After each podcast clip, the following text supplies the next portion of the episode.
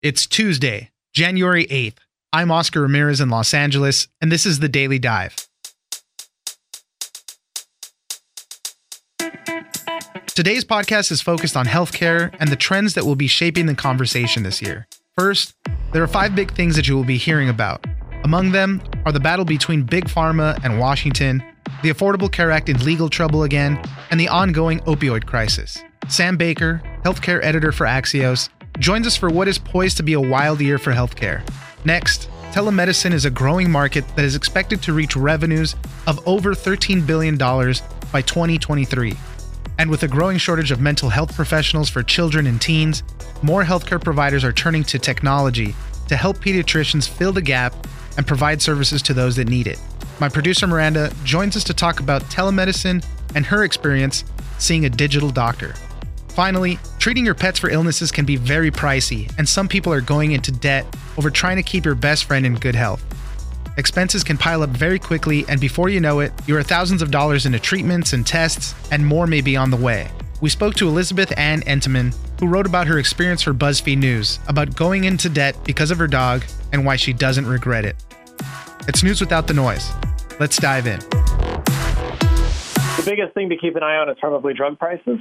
That obviously has already been a debate, has been something that Trump has focused on and that a lot of Democrats have focused on. Theoretically, if there was going to be a place where Trump and Democrats could work together, that might be it. Joining us now is Sam Baker, healthcare editor at Axios. 2019 is gearing up to be a huge year. There's going to be a lot of stuff. First off, obviously we need to figure out what's happening with the government shutdown and things going on at the border. There's going to be you know democrats in the house versus the trump administration all sorts of stuff. But it's also going to be a big year for healthcare. Democrats made healthcare a central part of the campaign for the midterms. They feel that their blue wave was based on this and there's just going to be a lot of big trends shaping the discussion around healthcare in 2019 where do we start what's going to be happening the biggest thing to keep an eye on is probably drug prices. That obviously has already been a debate, has been something that Trump has focused on and that a lot of Democrats have focused on. Theoretically, if there was going to be a place where Trump and Democrats could work together, that might be it. But even if they can't, even if they can't come together on some big bill, divided government could still sort of pave the way for a lot of the things that the administration wants to do on its own because those are things that the pharmaceutical industry really hates and a lot of Democrats are okay with. So when you have Democrats in control of the House, allowing this to, to happen without much pushback in the administration is one thing that Trump is doing that they kind of like. That's a big difference from having Republican House members who would go up to the other end of Pennsylvania Avenue and say, look, these are our donors. We're with this industry. You can't do this kind of thing. Those drug prices are rising this year. Another thing that's going to be increasing are new, you know, these new therapies that are coming to market with huge price tags. I mean, there's things that treat rare forms of blindness. It's almost $900,000. Some gene therapies that are fetching million dollar price tags.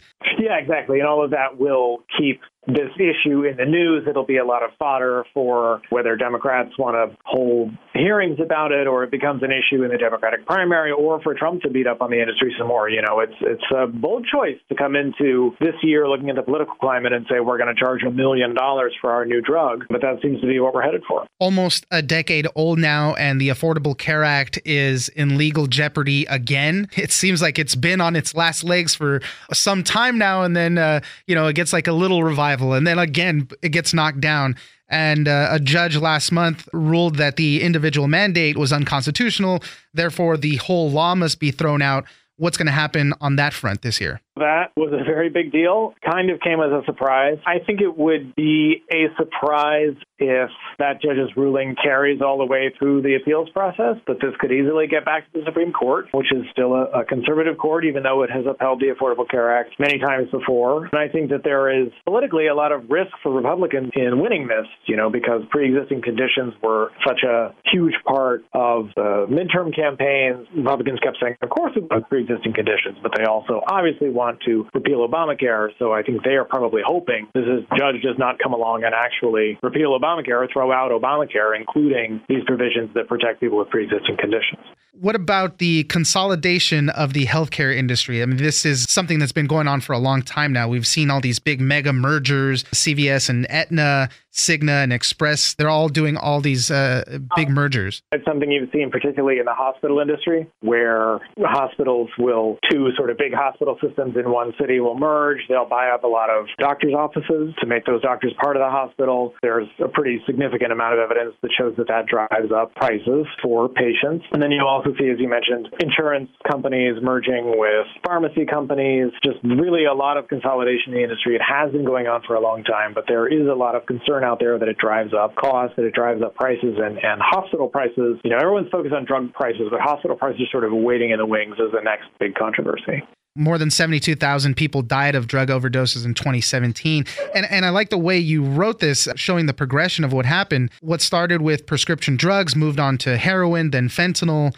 And now fentanyl is being laced into other drugs like cocaine and methamphetamine. So this is all driving a lot of overdose deaths. Didn't the president sign a bill trying to confront what was happening with this crisis? He did, and there is a lot of good stuff in there that public health experts will tell you will make a difference. It won't be a silver bullet, and I think there's a pretty widespread recognition that it is helpful, but it's not enough. The number of overdose deaths has started to sort of level off. So it's still, as you said, 72,000 people in 2017. That's a huge number. Public health officials are taking some comfort in the fact that it's not going up as much as it used to be going up, but that's still obviously a huge number of deaths every year, a very tragic situation that each death also affects a family and a community, and there is no end in sight. Finally, Medicare for all, you're going to start hearing a lot about this because Democrats, a lot of them, uh, you know, running on healthcare, things like that. Bernie Sanders has a bill that he had proposed, and a lot of 2020 potential challengers have uh, co sponsored those bills. So this is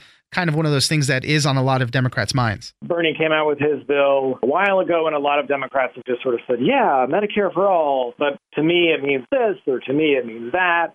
And during the midterms, there wasn't really so many candidates were running for so many different offices that they could all just sort of have their own definition. And, and they never really had to coalesce around one thing. But now that you have so many Democrats running for the same office in a primary where, for the most part, only Democrats can vote, I think this will really force the party to focus up on what exactly it wants. And that's a debate the Democrats haven't really had to have sort of in any detailed way, even though they've been moving notionally in this direction. Sam Baker, healthcare editor editor at Axios. Thank you very much for joining us. Thanks for having me.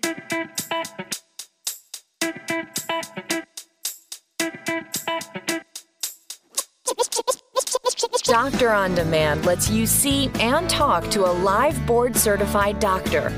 List your symptoms. Tell us your history. Start your visit Hi, Dr. Tong. Let's get you feeling better. Joining me now is my producer, Miranda. We're going to be talking about digital doctors, virtual doctors, and the telehealth market in the U.S. is expected to reach revenues of over $13 billion by 2023. So it's an industry that is growing. The Wall Street Journal just recently did a write up about psychiatrists and how there's really a shortage of professionals that are available to uh, kids, to uh, teens, uh, children and teens that might need help. So this is one of those industries specifically that is going to be benefiting from this notion of telemedicine. Miranda, tell us a little bit about that. Yeah, there's a rising number of teens and children suffering from mental health issues, including depression and anxiety. And that's not necessarily something new, but it's something that's getting more attention. And there aren't as many specialized professionals to help. So there's this new program of remote video consults helping pediatricians kind of fill in that gap. And school systems, universities, healthcare providers are now testing out these programs for the kids and the teenagers. There's a hospital called Mercy, and it's based in Chesterfield, Missouri. And it's a large health system, including hospitals, clinics, all kinds of things like that. And they've trained nearly 250 of their pediatricians and family medicine specialists to diagnose the most common conditions like ADHD or depression, anxiety, etc., in the kids. And they use tools and algorithms to help guide the doctors through the best practices for the different conditions and also prescribing the medication for it. Yeah, they have other teams that access other charts and medical history. That way, everything is kind of simpatico and they don't miss anything important when making decisions on diagnosis and things like that.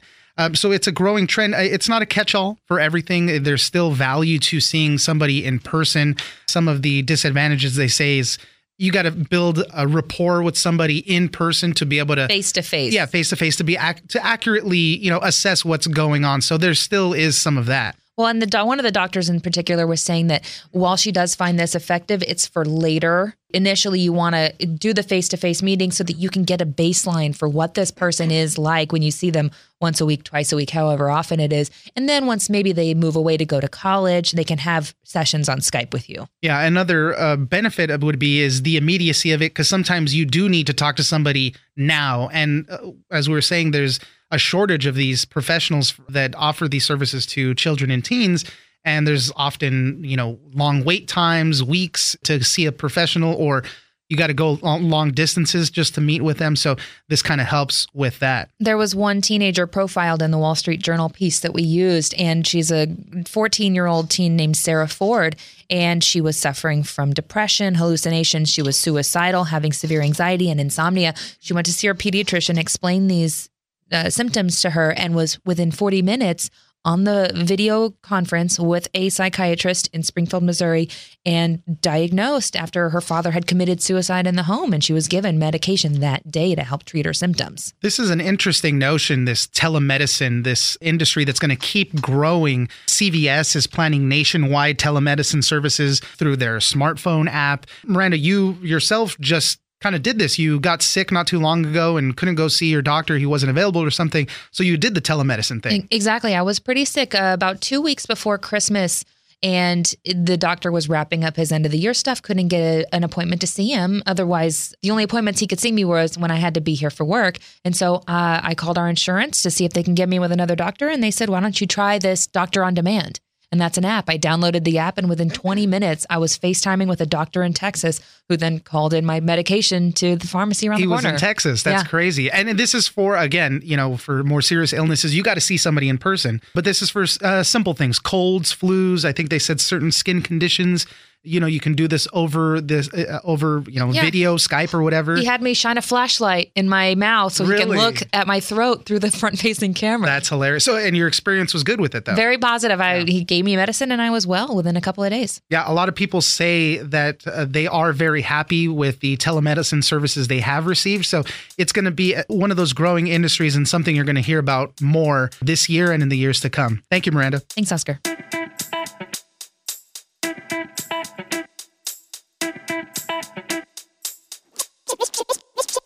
that I think was one of the biggest things that I didn't realize it was going to be so difficult. Of once you're a couple grand in, it's like to stop. Why?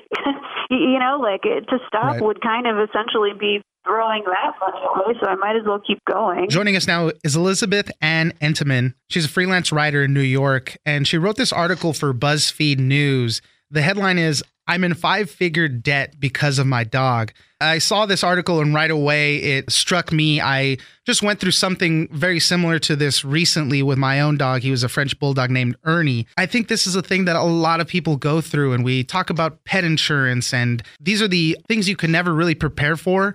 And the cost of procedures and tests and treatments and things that you need to care for your loved ones, the, your pets, your animals, your friends, the costs are extraordinary sometimes. So tell us a little bit about your situation and what you went through. Logically, when you get a dog or when you have a cat or when you take care of an animal, you know that these kinds of things could come up. But until they really happen, I hate to say I didn't actually really think about how prepared I would need to be, which I thought, you know, I've been to the vet before and I've run up a $500 bill, but never anything like this.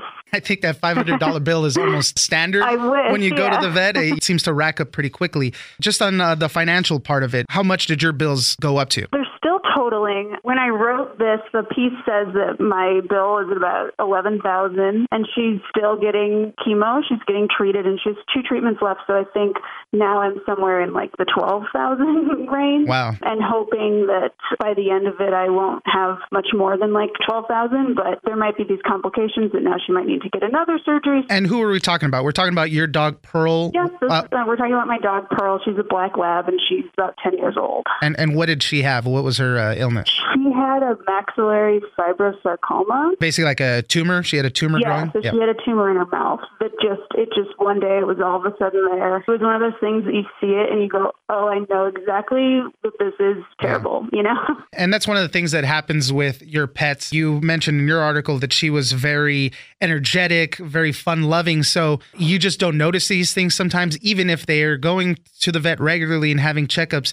It's always after the fact that you realize how serious something is. So you noticed something in her, you took her to the vet, and then the Yeah. bills started piling up pretty quickly. Yeah, it was right away. I noticed like a mass in her in the back of her mouth. It's very far away. Of course, it's like it's not like it's up front. It's not like it's easy to treat. It's like we had to have the, most difficult tumor we could possibly have. And I noticed it when she yawned, and I was like, "Oh, that's not supposed to be there, and it's probably something terrible."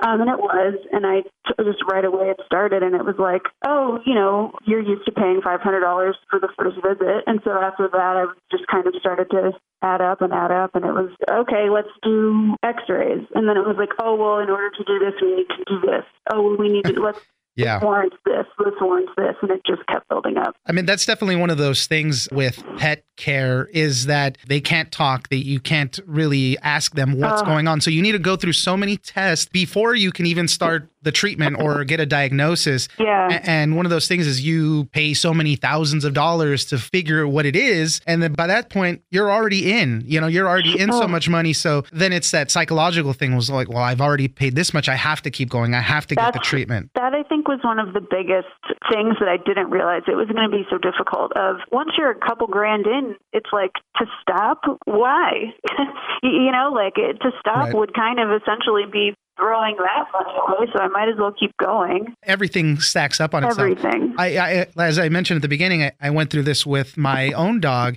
He ended up having a couple of tumors in his brain, but oh it just accelerated so fast. We were still waiting on some tests. We had to put him down because things happened so Oh. quickly. We were still waiting on the results of some tests at that point. And that's the thing. We hadn't been able to really start all the treatment we needed. Um, and you talk about the guilt and all these things. I think that's just natural, but I do it all over again. This whole thing of like, you know, I'm going to spend as much money as I can to save the life of, of a friend, of our companions. Really something that I didn't know if people would connect with or understand. You did have insurance for Pearl. I did. I But, did. but tell us, I mean, at the end of it all, what did you really learn from this? I mean, it, it's important to have insurance, and people are all over the place. Sometimes they say have insurance. Sometimes people say just set money aside to save when things like this happen. What do you, what did you learn through all of it? The biggest thing I learned is to make the decision that you're the most comfortable with when you're taking care of your pet and then that's it. And then just trust that you made the right decision for you because that's what i keep going back to is even if none of this works even if it only gives us a couple extra months together even if it doesn't give us the outcome that we hoped for and she doesn't live a long five happy more years it's the right decision for me. I told you before we started the interview, I read through your article, and at multiple moments throughout it, I kept saying to myself, Yes, this is exactly true. This is exactly what I went through. And that's why we wanted to talk to you. It's just one of those things that a lot of people do go through this, and maybe people in your immediate circle haven't gone through this or don't really know what it's like. But there's tons of people that go through this. I agree with you. You have to make those decisions based on how comfortable you are but it is the right decision. I was going through it with my wife and I kept telling her, hey, whatever you decide is the right way to go because you have to feel comfortable with it. And, you know, these, your pets, you know, you, you hear the term pet parents, you know, they are your children, they are your best friends. And, and you wouldn't not want to do that for anybody else in your life.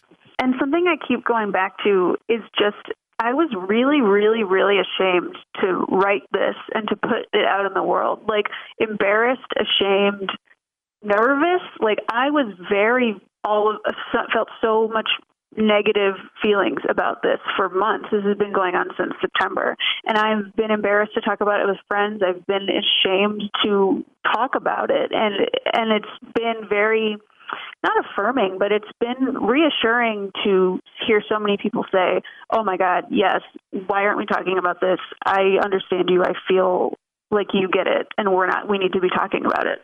Yeah, I mean that's exactly I I could feel that in your writing. That's exactly why I wanted to talk to you. I went through something personal just like it and I think a lot of people do. And Yeah. and you shouldn't feel that guilt, but at BuzzFeed you guys are doing a series of stories about people going into debt and this is one of those things that I hear all the time is these pet bills. So I, I just want to say again, thank you, Elizabeth Ann Entenman, freelance writer, New York. She wrote this for BuzzFeed. Thank you for joining us today. Thank you for having me.